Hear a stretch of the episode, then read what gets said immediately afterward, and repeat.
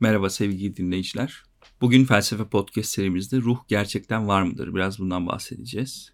Bir ruh sahibi olduğumuz düşüncesi toplumun büyük bir kesiminde vardır. Çünkü tarih boyunca insanın ruhuna birçok değer yüklenmiş ve hayattaki birçok şey bu kavram aracılığıyla kolaylıkla açıklanmıştır. Hatta ölümden sonraki yaşam için birçok din ve felsefe sistemi ruhun ölümsüz olduğunu kabul ederek ruhla birlikte ölümsüzlüğü mümkün kılar. Ruhun var olduğu görüşü insanın yaşamına büyük bir anlam kattığı ve ölüm sonrası yaşamı mümkün kılabildiği için çok popüler. Ancak bir görüşün popüler olması onun doğru olduğu anlamına gelmez. Neyin doğru olduğunu bulabilmek için ilk önce ruh veya zihin aslında ne demektir ve özellikleri nedir ona bakmamız gerekir. Ruh ile zihin aynı anlama gelmektedir ve o beden gibi fiziksel, elle tutulur, ölçülebilir bir şey değildir. Buna karşılık ruh fiziksel olmadığı halde bedenle sürekli etkileşim halindedir. Bedeni isteği doğrultusunda hareket ettirebilir. Bedenin içinde bulunduğu durumdan etkilenebilir. Bu durumda şu soru akla gelir. Nasıl olur da fiziksel olmayan bir olay fiziksel bir hareket doğurabilir? Veya nasıl olur da fiziksel bir olay fiziksel olmayan bir şey doğurabilir? Bu olay fizik biliminin temel kabullerine ters düşmektedir. Bilim bir yana bu etkileşim türünün kuramsal kavramlarla anlaşılması veya açıklanması güçtür. Bu yüzden ruhun bir yanlış anlamı olduğu ve aslında hiç olmadığı düşünülürse bu problemin üstesinden gelinmiş olunur.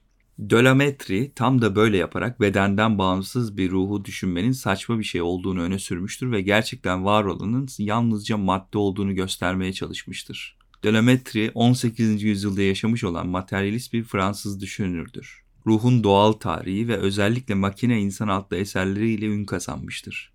Descartes'in hayvanların ruhları olmadığı, onların mekanik yasalarına göre işleyen, örneğin saat gibi bir makine, bir otomat olduğu görüşünü insanlara uygulayarak gerçekte bedenden yani maddeden tamamen ayrı, ondan bağımsız, gayrimaddi yani tinsel bir insan ruhu anlayışının gereksiz olduğunu, o halde aslında insanın da bir makine olduğunu kanıtlamak istemiştir. İnsanların yalnızca makineden ibaret olduğu görüşü öncelikle insanlığın kabul etmesi çok zor bir görüştür. Çünkü makineden ibaret olmak demek tüm insani istekleri, kararları, mutlulukları, üzüntüleri, kısaca hayata dair insani olabilecek her şeyi yok etmek demektir. Kısacası insan olmanın anlamı yitirilmektedir.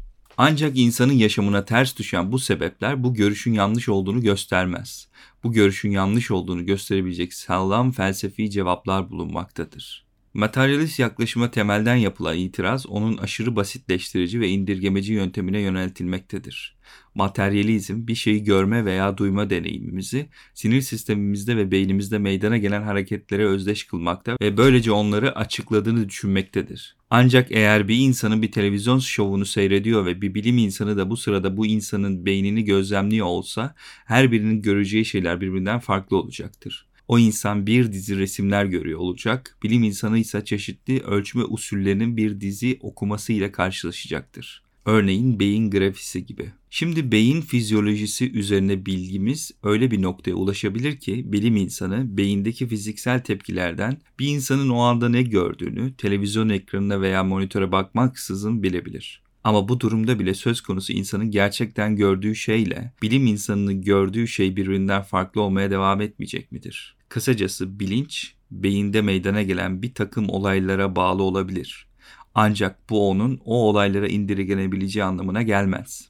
İnsan algısı beyindeki fiziksel olaylara bağlı olsa da onlardan çok farklıdır. Bu yüzden materyalist görüş bir şeyin başka bir şeye bağlı olmasını, bir şeyin başka bir şeye özdeş olması olarak yorumlamakta yani indirgemeci yanıltmacaya düşmektedir.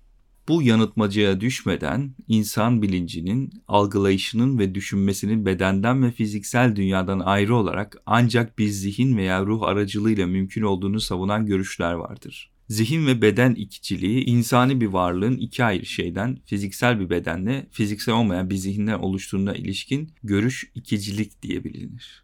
Girişte anlatıldığı üzere bu popüler bir görüştür. İkicilik, algılarımızı ve bilincimizi zihin başlığı altında toplayarak onların salt fiziksel olaylardan farklılığına vurgu yapmaktadır. Bu anlamda üste bahsedilen insanların kişisel algı deneyimlerinin fiziksel neden sonuçlardan farklı bir şey oluşuna bir açıklık getirmektedir. Ancak kabul edilen soyut ruhun veya zihnin somut bedeni harekete geçireceği veya ondan etkilenebileceği fizik bilimlerinin temel kabullerine ters düşmektedir. Yazar Eser Bektaş, editör Dila Taşdelen, seslendiren Rıdvan Tüzemen.